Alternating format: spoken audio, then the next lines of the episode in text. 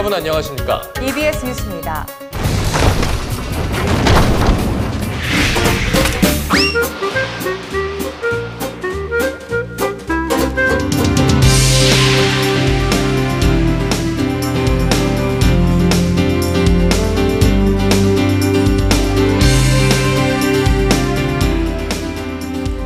아직 어린 자녀를 두고 계시는 워킹맘들. 아이 키우랴, 집안일 하랴, 회사 일까지 하랴. 정말 몸이 10개라도 부족할 정도로 바쁘죠. 그러게요. 그런데 말이죠. 정작 엄마들 입장에서는 아이와 많이 시간을 보내지 못하는 것에 대해서 미안해하고 또 고민하는 경우가 그렇게 많다고 합니다. 네, 맞습니다. 네. 오늘 엄마가 간다에서는 초보 워킹맘들을 위한 선배 워킹맘들의 현명한 육아 노하우를 공개합니다. 이현주 문학캐스터입니다.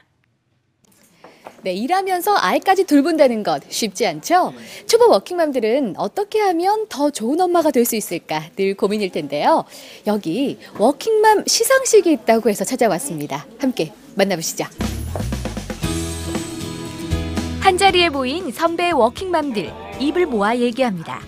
아이한테 다른 걸 가르칠 수는 없지만 행복할 수 있는 것, 행복을 누리는 것, 행복을 표현하는 것 이거는 엄마가 아이한테 가져야 되는 가장 중요한 항목인 것 같아요.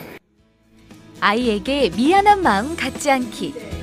일하는 엄마로서 자부심을 가지는 것이 무엇보다 중요하고요. 주말만큼은 꼭 아이와 좋은 시간을 가지라고 당부합니다.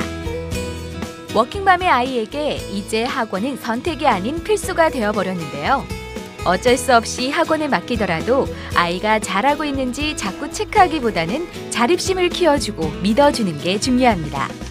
처음에는 아이랑 어, 학원에 갔다 왔는지, 뭐, 뭐, 간식 잘 먹었니? 뭐, 학원 잘 갔다 왔니? 이렇게 항상 전화로 체크하고, 문자로 체크하고, 그렇게 했었는데, 어, 그렇게 했더니 아이가 굉장히 부담스러워하고, 어, 로봇 조종하는 것 같은 그렇게 느낌을 받고, 그래서 이렇게 하면 안 되겠다 싶어서, 어, 그 이후에는 아이하고 항상, 어, 이야기를 하고, 오늘 하루 일과를 어떻게 어, 아이가 지내는, 지내야 하는지를 좀 같이 스케줄을 작성을 했어요. 그래서 아이가 한눈에 보도록 이렇게 어, 작성을 하고 10년차 워킹맘 이연희 씨는 퇴근 이후 외투도 벗기 전부터 아이를 꼭 안아줍니다. 아이의 숙제를 비롯해 하루 있었던 일을 얘기하며 아이와 교감을 나누는 건데요. 집안일은 그 뒤의 일입니다. 일단 일을 하고 갔다 오면 일을 막 바쁘게 막 하시지 마시고요.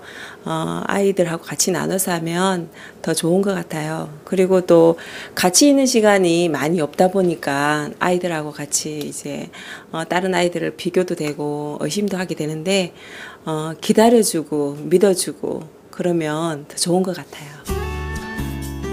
잠자리에 들기 전 함께 이야기를 나누고 내일 하루를 기약하는 것도 아이가 안정감을 느끼는데 좋다고 하는데요. 마지막으로 아이에게 더 좋은 엄마가 되기 위해 애쓰기보단 스스로 행복한 엄마가 되라고 권합니다.